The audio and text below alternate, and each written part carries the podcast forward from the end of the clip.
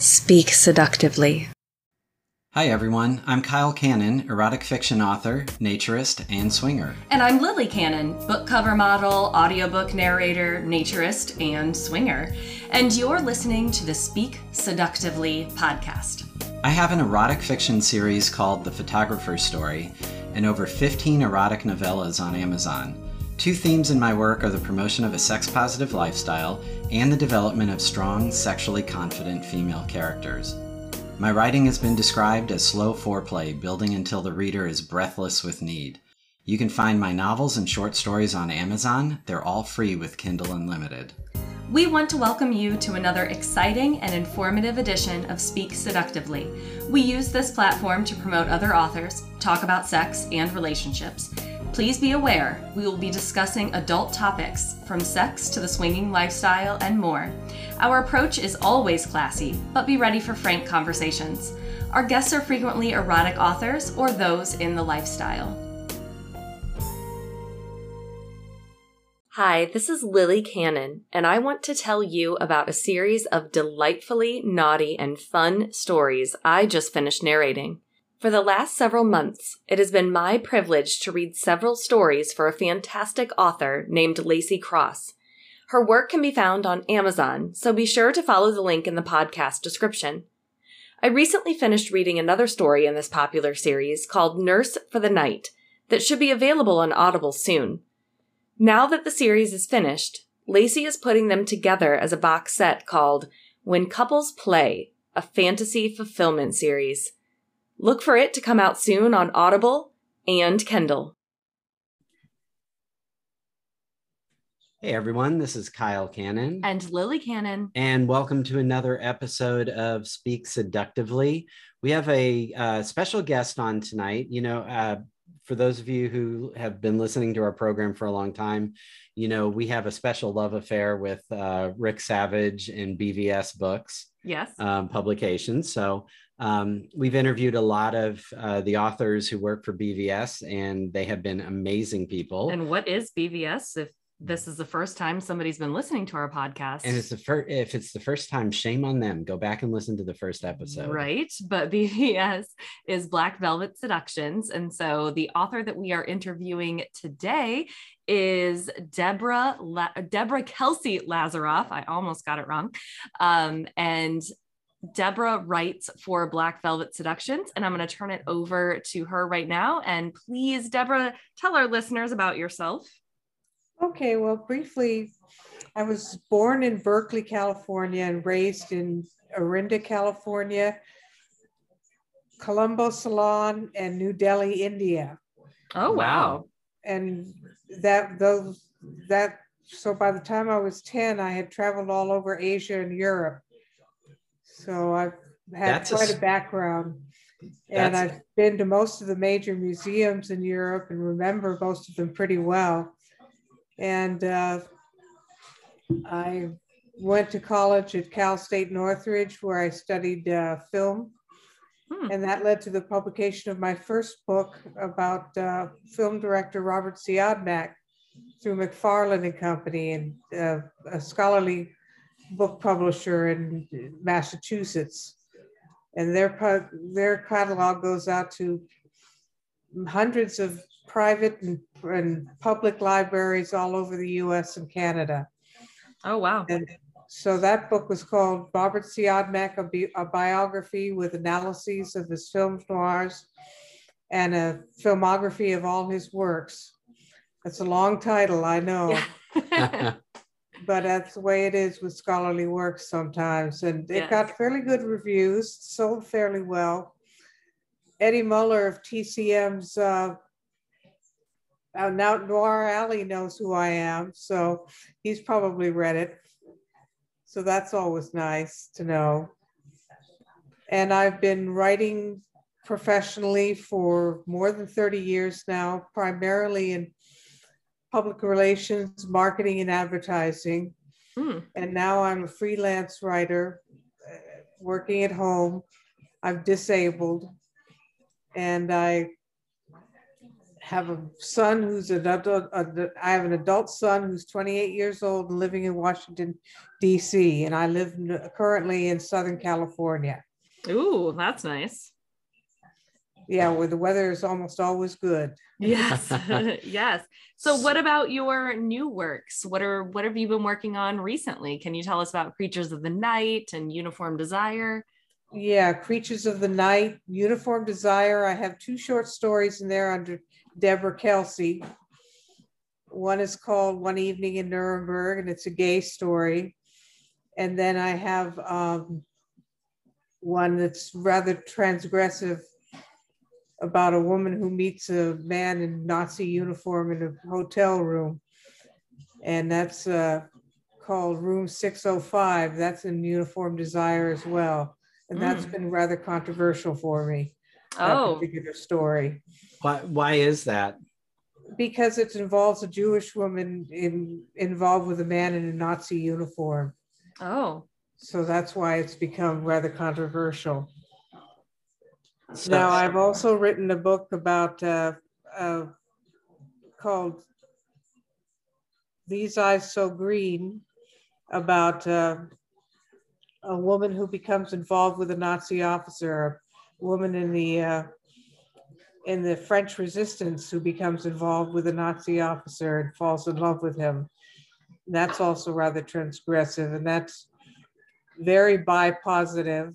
The male character, male protagonist, is is clearly bi, and um, there are many different scenes in the film, in the excuse me, in the book of gay sex as well as straight sex. So.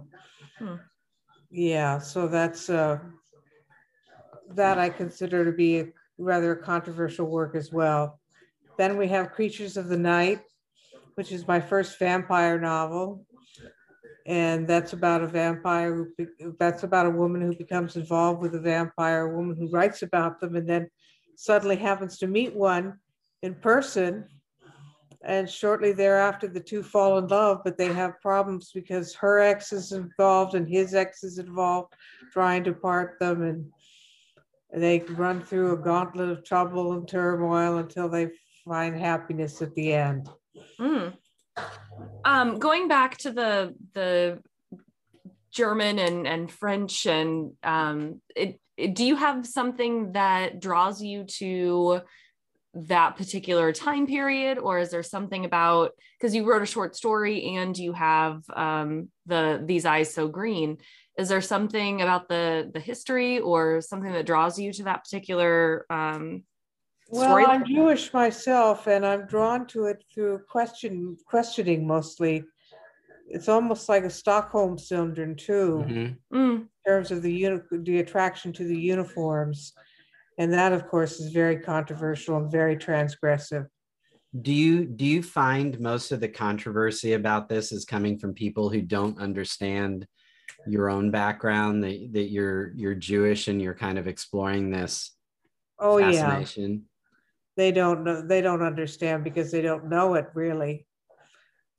I mean I, these eyes so green was written under deborah kelsey so nobody knows that it doesn't have my last name, sure. Lazaroff, which is the Jewish last name.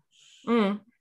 I uh, it's it's interesting. I um, was reading something on social media, and forgive me, I forget whether it was Facebook or Twitter, where a group of authors were very derogatory about um, uh, a Nazi erotica that somebody had posted. Not not one of yours, but um, I didn't read very far into it, but um, I, you know, looking at, at your book, These Eyes So Green, I was wondering if you you received a lot of criticism for that. The most of the criticism I've received was before that short story in uh, Room 605 in uh, Uniform Desire, and that came through Twitter. That yeah. was there was a lot of upheaval over that. And so I stopped promoting Uniform Desire using that short story. I use uh, a, an excerpt from One Evening in Nuremberg instead. How would you, and, as an author, I mean, I I write a lot myself, and I, I would say, I, I, my question is, how as an author would you um, explain to a, a somebody who's upset about the topic why you wrote about it? And I, I will couch my my question with my own answer would be, if you don't like it, then don't read it. But yeah, that's primarily how my response has been because there really isn't a way to explain it to people when they're very angry. So the best thing to do is just say, don't, don't read it then. Or and it's already published and out there, but don't read it if you're not in, if it, if it bothers you.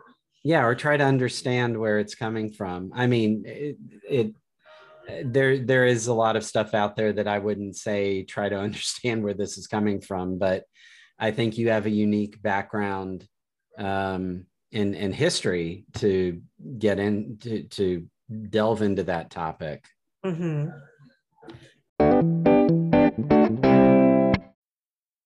Hi, I'm Lily Cannon, and I'm so excited to announce a new book by my husband Kyle and our friend Wayne Klingman called Mob Boss's Harem. Kyle has been writing fun, realistic erotic stories for the last five years, He's also published several articles that have appeared in ASN Lifestyle magazine. Wayne is an expert on organized crime. He's written several books on the subject and even tried his hand at an erotic crime thriller based in the 1920s titled Alias Mr. Big. Kyle and I really enjoyed his noir approach to the story. What do you get when you put these two minds together? How about an erotic crime drama? Here's a little bit about the story. When Luther was honorably discharged from Army Special Forces, he followed in his father's footsteps as a DEA agent. He quickly developed a reputation as a hard but impeccably honest man. His honesty would ultimately lead to his downfall. While running an investigation into the darkest corners of the porn industry, he witnessed a senator watching a snuff film while it was being shot. Not only could he not save the poor woman who lost her life in this perverse act, but he was also quickly silenced from trying to report the crime. Confronted with a myriad of troubles, namely his joblessness, mob affiliation suspicions, and finally his father's mysterious death, Luther spent the next year drifting aimlessly.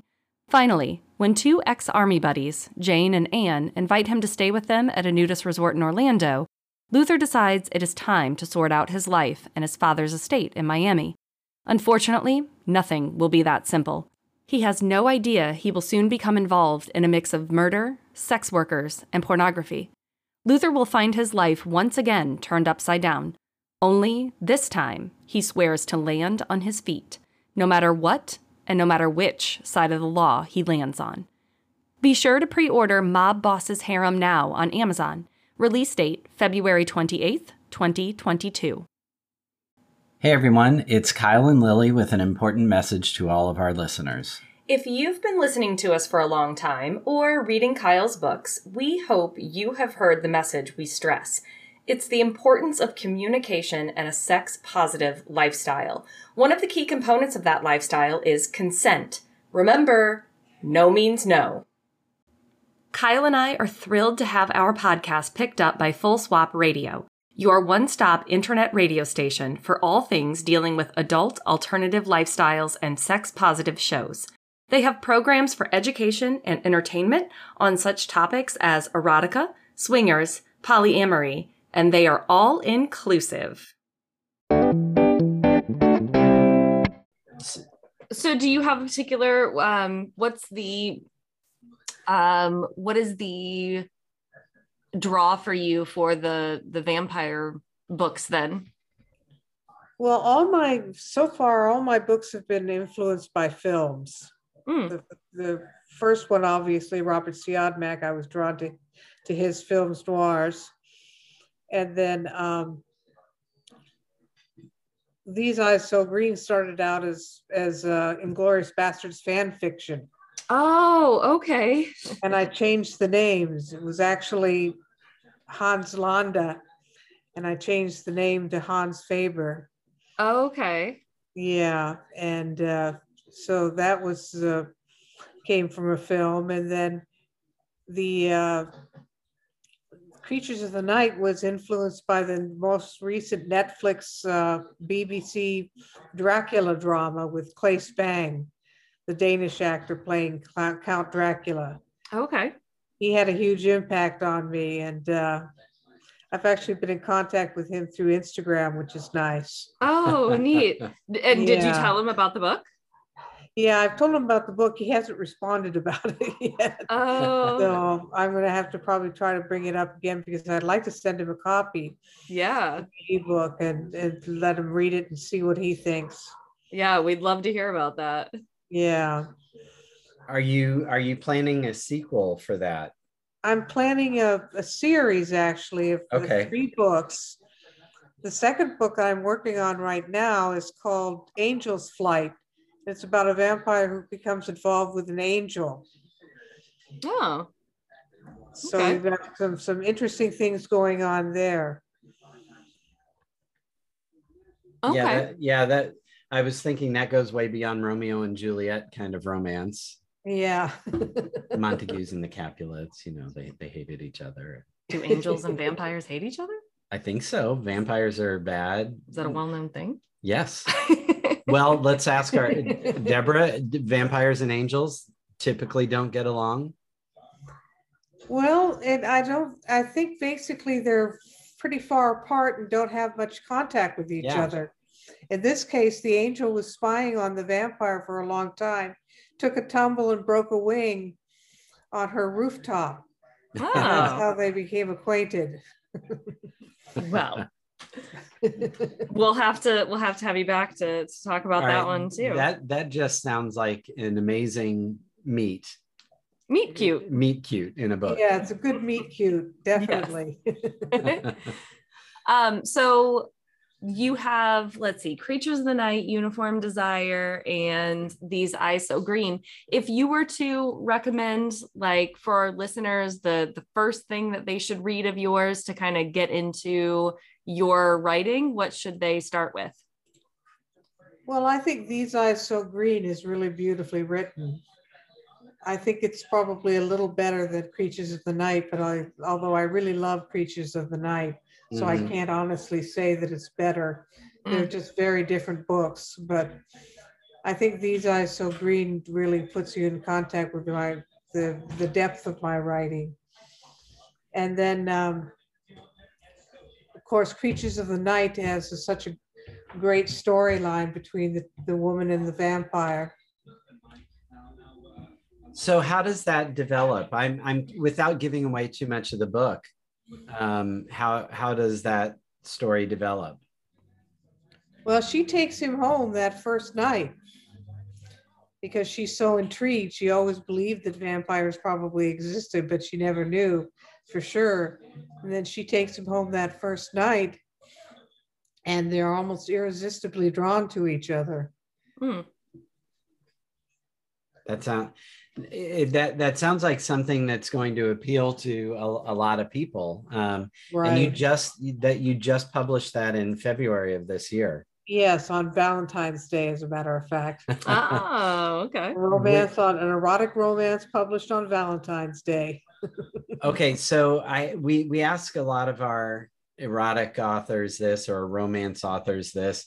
Where do you you know where do you get your inspiration or have you ever lived out what's written in your books? And not not that you've probably met many vampires but i mean if you have that'd be really cool if you we'd, have tell us. we'd like to hear about it. Well as i've i wish i had met a real vampire that like the vampire in my book. I sometimes fantasize about him coming to me at night so. There you go. But uh no i haven't had any contact with any real vampires and the inspiration as i said uh, came from uh, the Claes Bang role of Dracula in the BBC Netflix mm-hmm. series Dra- Dracula. Do um do your friends and family know that you write erotica? Yes, they do. I don't know how they feel about it. I'm not. My son, I'm sure, is not that happy about it. Oh. That's why most of my work has been under Deborah Kelsey. But these eyes so green, I went Deborah Kelsey Lazaroff. Yeah, and he'll it's, just have to get over it. Well, yeah, yeah. It's funny. We've talked to, uh, I would say, two thirds of the erotic authors we talk to keep everything hidden from friends and family, except for maybe a spouse. And then the others are just like to hell with it, you know, deal with it or don't. Yeah, yeah. Right. People people are gonna think what they they want about it. Right. The people are going to have to come to their own conclusions and there's not much you could do about it. Right. If You don't have any control over other people, so. I Well, just yeah. go- Go with the flow and do what I like to do, and that's basically it. Good. Um, you said that um you you had one of the stories come out of fan fiction. Um, do you write a lot of fan fiction on other things?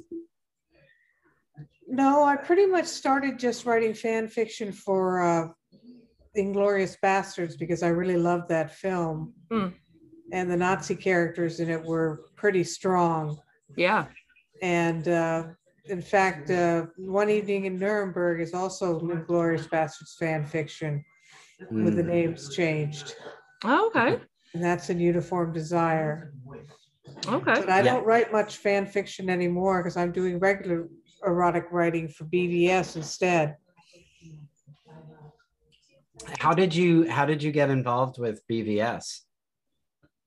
Well, I was looking th- through um, the writer's guide for a publisher to send these eyes to green, so green to, and I found BVS and I so, sent it to them, and they me- immediately accepted it with just a few minor changes at the beginning of the book, and that was great.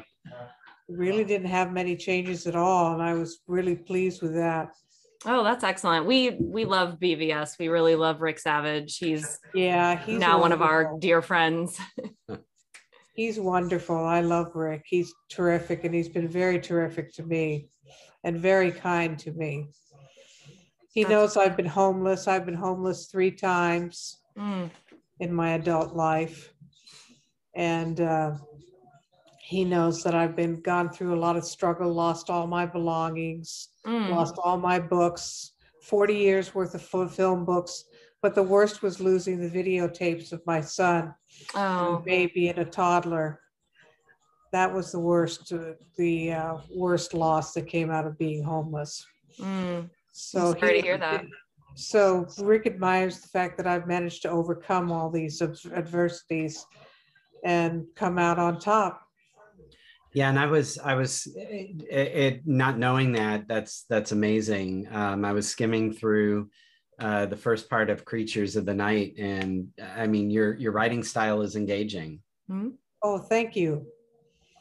I appreciate that very much. You're welcome. Um, is there where can our listeners find you? So do you have social media sites? Where can they follow you? I'm on Facebook. I'm on Twitter under, I'm on Twitter under Deborah K- KLA Writer, Deb KLA Writer. Okay. And I'm on uh, Facebook as Deborah Kelsey Lazaroff Alpe. And I'm also, I also have an author profile on Amazon. I think it's under Deborah Lazaroff Alpe.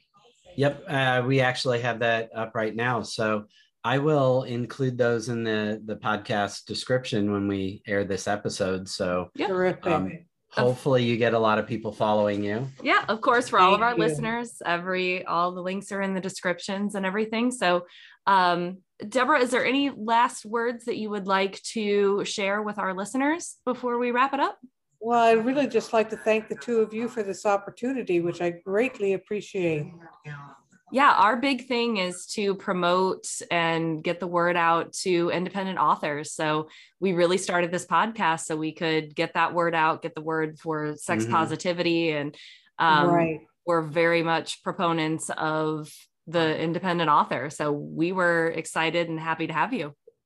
Well, thank you so much again for the opportunity. I'm greatly appreciative to, to you both. Yes.